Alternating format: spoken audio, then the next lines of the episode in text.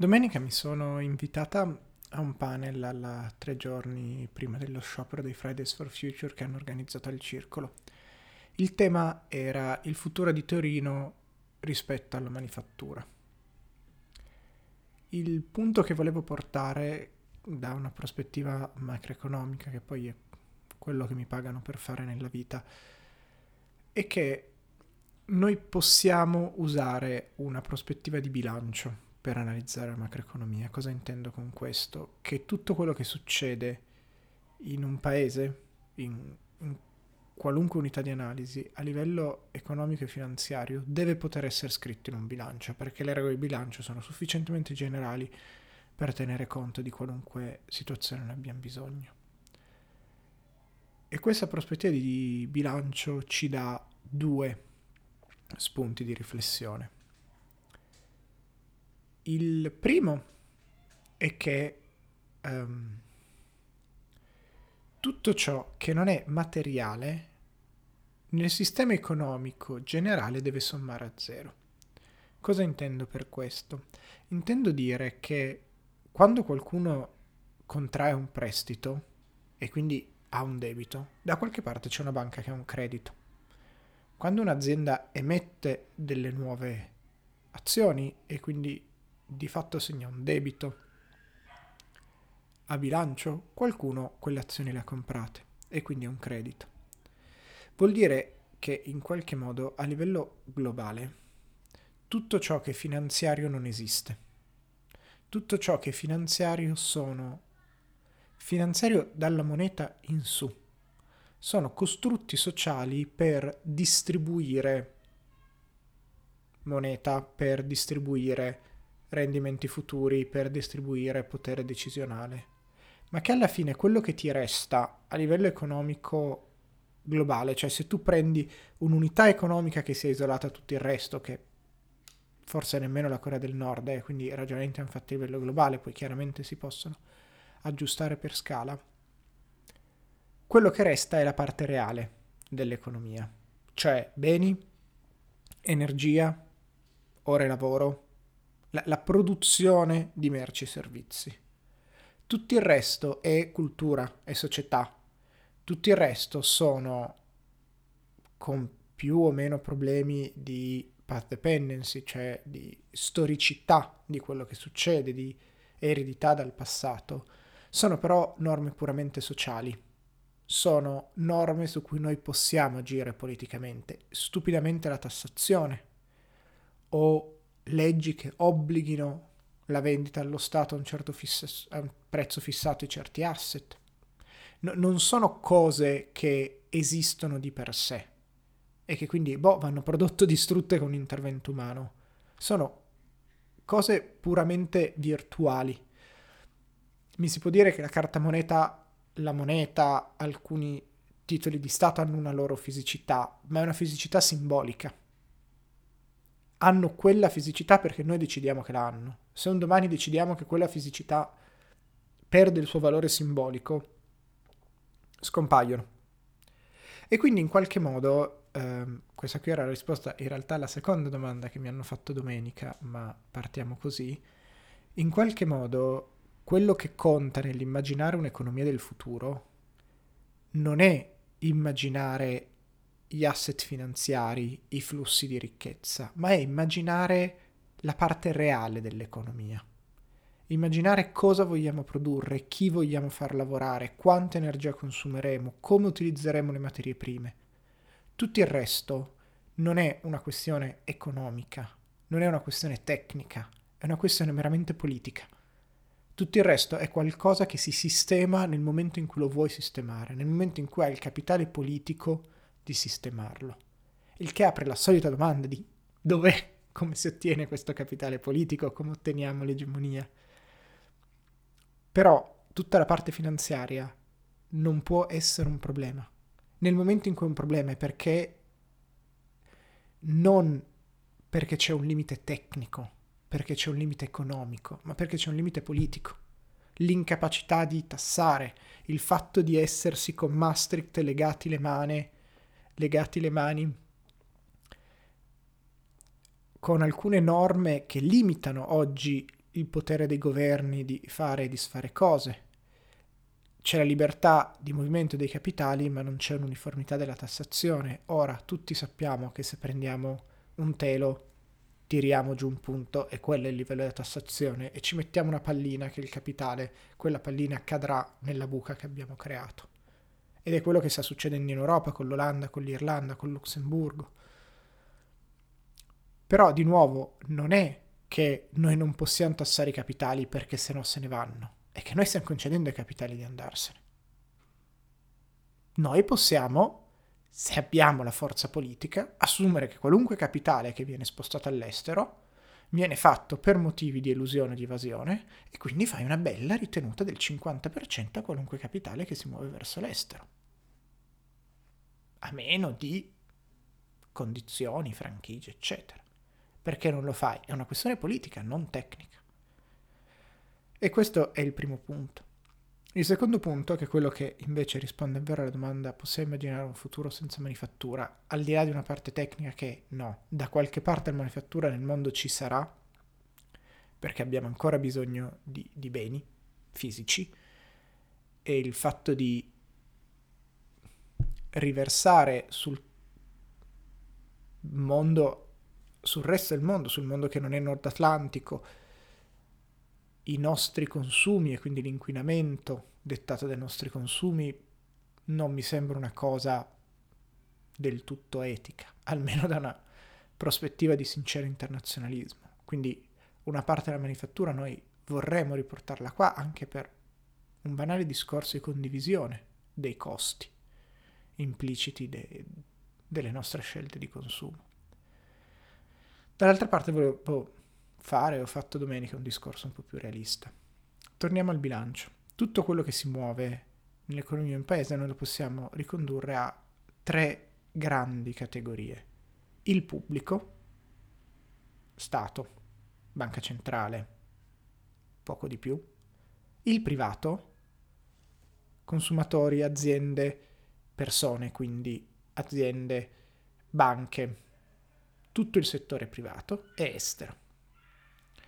Il punto è che, essendo come dicevo prima, che tutto ciò che è finanziario, quindi tutto ciò che è misurato in moneta a bilancio, ha sempre un'entrata e un'uscita. Se io sto registrando un'entrata, qualcuno sta registrando un'uscita. Queste tre cose devono mantenersi in equilibrio, sia a livello di uh, flussi, che a livello di accumuli, di stock. A livello di accumuli questo cosa significa? Che se noi ignoriamo per un attimo l'estero, la ricchezza privata è il debito pubblico. Cioè che tutto ciò che noi possiamo accumulare viene o perché abbiamo sottratto ricchezza all'estero, quindi di nuovo però è un debito pubblico o un debito privato estero, quindi un debito di persone, oppure il debito pubblico è necessario perché è l'asset primario di accumulo di ricchezza.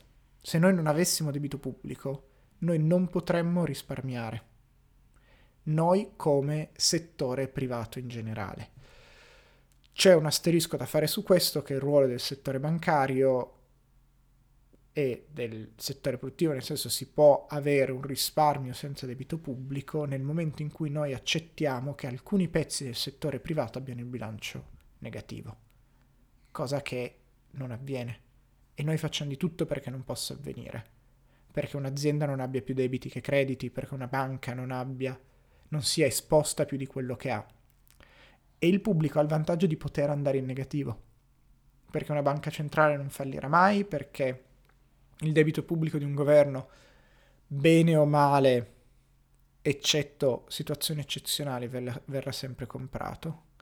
E quindi serve il debito pubblico per permettere il risparmio privato. Il punto qual è? Chi detiene il debito pubblico? Cioè, alla fine gli interessi sul debito sono un flusso come un altro. Se il debito pubblico fosse posseduto per lo più da fondi pensione e risparmio di piccoli consumatori.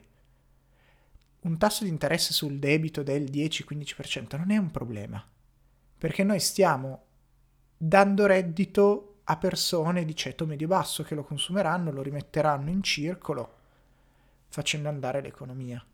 Il problema è quando il debito pubblico è in possesso di grandi aziende, grandi istituti finanziari, quindi dei ricchi, o dell'estero. Quindi quegli interessi sul debito non sono soldi che rientrano nell'economia vera, nell'economia dei molti, ma che vanno a esacerbare o una posizione con l'estero problematica e anche lì quello che compri in qualche modo devi pagarlo, quindi stai di fatto facendo, rinunciando a una certa capacità di import per tenere sostenibile il debito, dall'altra parte lo f- finisce per esacerbare le disuguaglianze sociali, rendendo i ricchi ancora più ricchi. E questo è una parentesi sul debito pubblico. Qual è il vero punto che volevo fare e che ho fatto domenica?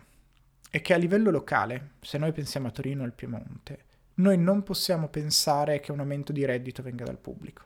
Non possiamo pensare che ci sia più spesa pubblica, con forse l'eccezione dei fondi di sviluppo europei, perché l'Europa considera gran parte del Piemonte eh, area depressa, nel senso che dopo la deindustrializzazione non è rimasta attività economica, il biellese, l'alessandrino prima della logistica, queste aree qua per esempio. Quindi non possiamo pensare al pubblico. Pensare al privato significa di fatto che delle persone che hanno della capacità di spesa non realizzata la realizzino, cioè che i ricchi, met- che ricchi comincino a spendere i loro risparmi. Anche questo è reale. Oggi questo è reale. Dovremmo tassarli forse, in modo da spostare dal privato al pubblico e spendere col pubblico, però di nuovo non è qualcosa che l'ente locale, il comune o la regione può davvero fare.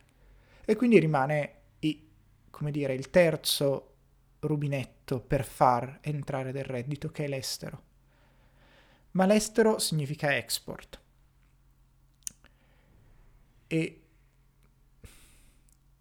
c'è una categoria molto particolare di export che è il turismo, che ha delle potenzialità che sono molto limitate. Perché il turismo è export? Perché se viene un turista internazionale il reddito è stato guadagnato in un luogo diverso da quello in cui viene speso. Quindi di fatto è come se noi vendessimo un piatto di pasta in Austria, in Francia, una camera d'albergo in Austria o in Francia non è così, ma di fatto a livello contabile è quello che vediamo. Il turismo ha dei limiti sullo sviluppo, nel senso che è fatto per lo più di lavoro povero, non hai grandi margini di aumento di produttività, quindi eh, rimane un settore a basso valore aggiunto. L'alternativa, quella che si è raccontata per anni alla manifattura, sono i servizi. I servizi hanno due problemi. Il primo è che spesso, appunto, per esempio il turismo, ci sono tantissimi lavori a basso valore aggiunto, quindi la differenza fra quello che paghi per le materie prime o per i servizi che usi per realizzare il tuo servizio e quello che poi fai pagare al cliente è piccolo. Quindi ci esce poco reddito, perché il reddito esce da quella differenza. Poi reddito che viene diviso tra lavoratori e capitalisti, purtroppo.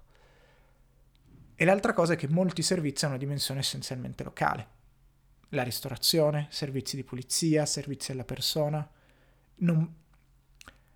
È difficilissimo esportare servizi. Avere aziende puramente di servizi, cioè che non, non abbiano qualche modo di prodotto fisico che vendano all'estero.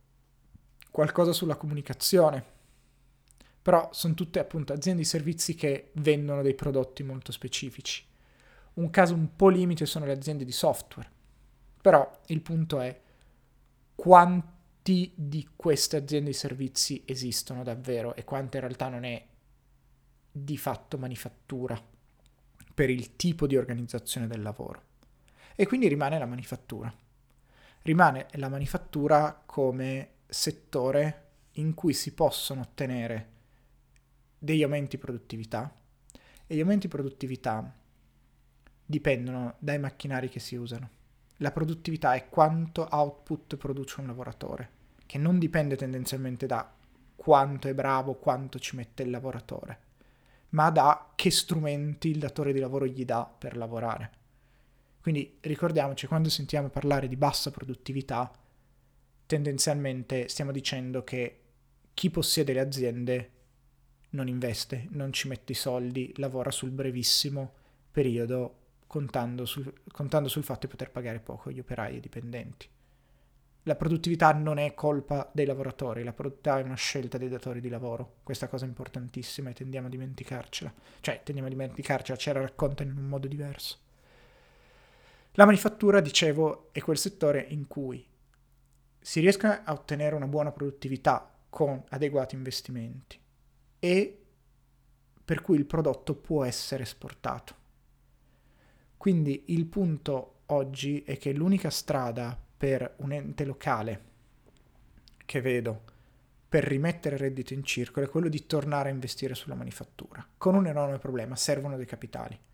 Quindi servono o dei patti locali per um, mettere, rimettere in circolo capitali che sono stati bloccati o portati all'estero, un esempio è Fiat, oppure riuscire a trovare delle fonti di finanziamento pubblico, per esempio i fondi europei, e usarle in maniera consapevole, usarle con quell'intento di rinsediare l'industria sul territorio, di rinsediare un'industria di un certo tipo, cioè un'industria che riesca a produrre tanto con poco, che riesca a produrre prodotti di pregio con poco lavoro. Da questo punto di vista Torino ha una fortuna enorme è uno dei più grossi poli universitari d'Italia e ha una delle due migliori università tecniche d'Italia, credo che possiamo dirlo. Cioè c'è una struttu- un'infrastruttura pubblica per l'innovazione e lo sviluppo.